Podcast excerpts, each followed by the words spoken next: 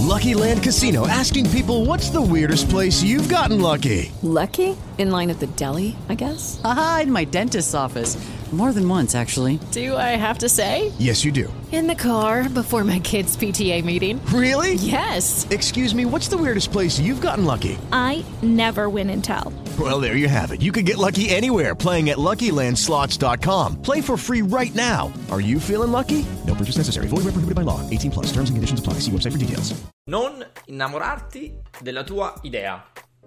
Oggi parliamo di questo, e quindi questo episodio è rivolto più a, a chi vuole fare startup, a chi sta lanciando un suo progettino, agli imprenditori tradizionali o un pochino più innovativi, perché secondo me c'è qualche spunto interessante rispetto a questo tema e al, e al fatto che l'idea molto spesso viene sopravvalutata.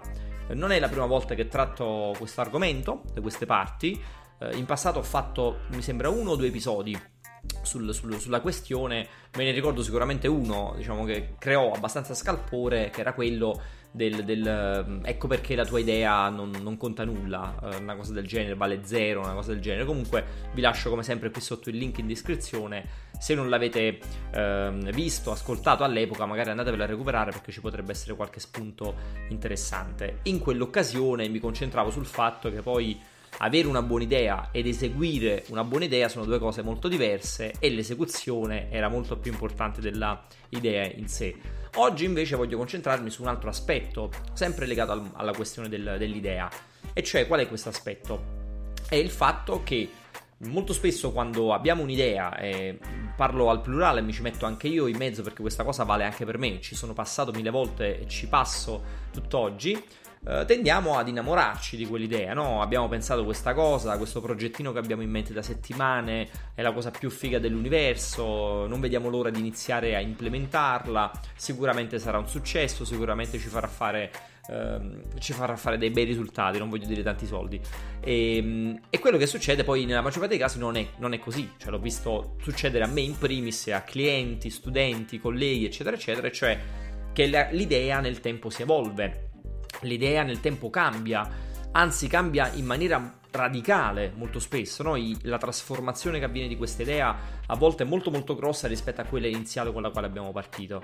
E per, diciamo, per darvi qualche spunto a tal proposito, ma se volete anche per rafforzare un pochino questo concetto, eh, vi voglio fare anche qualche esempio, magari eh, andando a prendere qualche caso molto famoso sul quale, eh, che, che, magari conosciamo tutti quanti. Sicuramente uno dei più, diciamo, dei più noti mh, che ho trattato qualche volta anche io, non ricordo se qui oppure forse ne ho parlato sul mio blog eh, o all'interno di qualcuno dei miei libri, però diciamo un caso abbastanza famoso è quello di Instagram. Uh, Instagram che oggi lo conosciamo come uno dei social di maggiore successo uh, in generale, no? in assoluto, quantomeno in questo momento storico, non è nato in questo modo, non faceva quello che fa, quello che fa oggi. Instagram all'inizio in realtà era un, potremmo dire un, un, videogioco, mettiamola così, era un, un gioco geolocalizzato, ok? Per, per, per capirci come categoria. Chi se lo ricorda era simile a Foursquare era una cosa del genere. E il nome non era nemmeno Instagram, si chiamava Bourbon, eh, ispirato al, diciamo, al, al, liquore, al bourbon. E mh, cosa è successo? Come si è evoluto Instagram? Come è arrivato poi a diventare quello che è oggi? Uh, la, diciamo, la, piattaforma iniziale, quindi questo gioco geolocalizzato, in realtà non aveva mai fatto grandi numeri, non stava andando benissimo, non aveva quella crescita che, che diciamo, il, il, team, i creatori, i fondatori si aspettavano. E dall'analisi dei dati, eh, io lo racconto molto spesso questo esempio proprio per sottolineare l'aspetto dell'analisi dei dati, dall'analisi dei dati emergeva che l'utilizzo dell'applicazione in sé era molto molto basso, era molto molto diciamo scadente, no? i numeri non, non erano soddisfacenti, ma nello specifico c'era una funzionalità che invece veniva utilizzata tantissimo dagli utenti e che piaceva tantissimo agli utenti. Questa funzionalità era quella che eh, ti permetteva, se andavi all'interno del tuo profilo, eh, di caricare una foto profilo ed applicare dei filtri su questa foto. Quindi era una singola funzionalità all'interno di un prodotto molto più vasto, di un prodotto molto più complesso, di un prodotto molto più ampio. Quando i creatori si resero conto di questa cosa e, come dire, il prodotto non ingranava, i soldi stavano finendo, decisero di fare un cambio epocale di, di, di, di strategia, ma a quel punto direi anche di, idea, no? andando ad impattare completamente sul prodotto, quello che nel gergo tecnico viene chiamato un pivot quando si effettua un cambiamento così grosso sul proprio, sul proprio progetto e quindi presero quella unica funzionalità che piaceva agli utenti e che stava, come dire, riscontrando no? dei feedback positivi anche numericamente interessanti e ci fecero un prodotto a sé, quindi diciamo eliminarono tutto il resto e lasciarono solo questa cosa, la possibilità di pubblicare delle foto ed applicare su queste foto dei filtri per, per migliorarla. Qui nacque Instagram, quantomeno nella sua prima versione, no? poi ad oggi su Instagram possiamo fare 200 cose e i filtri forse è la, è la, parte meno utilizzata ad oggi, però diciamo il senso è quello lì. Ma Instagram è veramente uno dei tanti, eh? l'elenco potrebbe andare avanti per ore. Eh, un altro caso classico è quello di YouTube. YouTube non era nata per essere la piattaforma che, che conosciamo oggi, eh, ma era una piattaforma di dating, quindi diciamo si, era, serviva per gli appuntamenti, era un, un sito dove ci, eh, diciamo si, mm, eh, era un sito per appuntamenti e sul sito per appuntamenti sulla piattaforma c'era una possibilità, questa possibilità era di caricare nel proprio profilo un video per presentarsi. Ok, c'era una sorta di video presentazione invece di scrivere la solita biografia in forma testuale. Come successe per Instagram, è successa una cosa molto simile a YouTube, cioè il fatto che questa funzionalità, il caricare i video, poi era la cosa più figa, eh, quella che piaceva di più, quella che numericamente veniva utilizzata più spesso dagli utenti, e lì la brillante intuizione uh, dei suoi creatori uh, di togliere tutto il resto e di fare una piattaforma che fosse verticale al 100% sulla possibilità di caricare dei video e condividerlo con altre persone. E come dicevo prima, l'elenco potrebbe andare avanti per, per, per, veramente per tanto. Uh, Twitter era nata come una piattaforma per, per i podcast, uh, Groupon era nata come una piattaforma per le donazioni sociali, Flickr era un gioco di ruolo, uh, Pinterest era una piattaforma dove c- si raccoglievano gli sconti e così via. Se cercate online ne trovate veramente tanti tanti tanti di esempi di prodotti che sono completamente cambiati rispetto alla loro concezione iniziale, rispetto all'idea che avevano avuto i fondatori. Questo, diciamo, al di là dell'elenco e della curiosità, eh, che un, può essere un po' fine a se stessa, era per rafforzare il concetto che vi stavo dicendo prima, no? Quindi non cadete nel tranello di innamorarvi della vostra idea e di approcciarla in maniera cocciuta, perché poi è una cosa essere caparbi e una cosa essere cocciuti quando lavoriamo sul nostro progetto ma siate pronti, siate aperti, siate disponibili al cambiamento.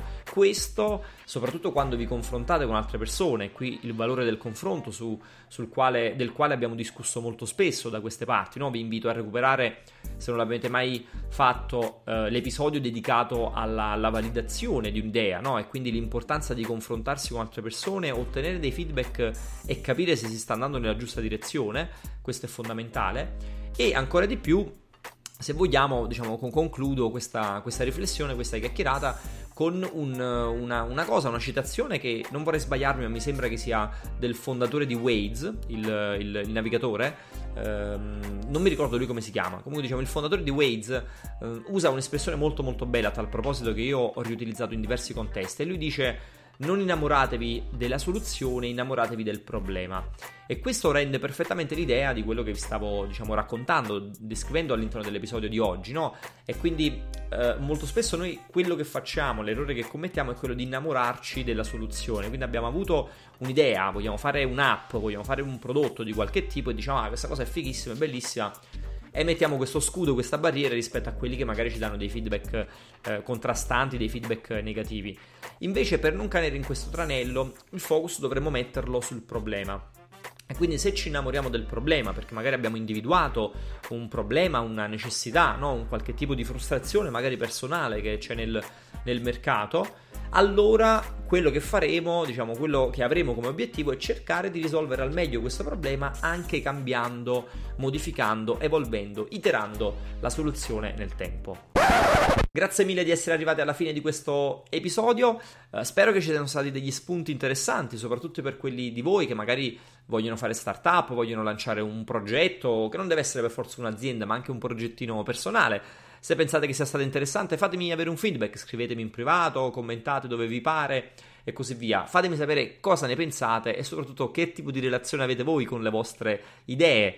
Se ve ne innamorate oppure se riuscite ad essere abbastanza oggettivi quando le, eh, vi dovete confrontare. Come sempre io vi do appuntamento sui vari social, ci vediamo su, su, YouTube o sul podcast per gli appassionati di audio, ma vi ricordo soprattutto di aggiungermi su LinkedIn e io vi do appuntamento al prossimo episodio.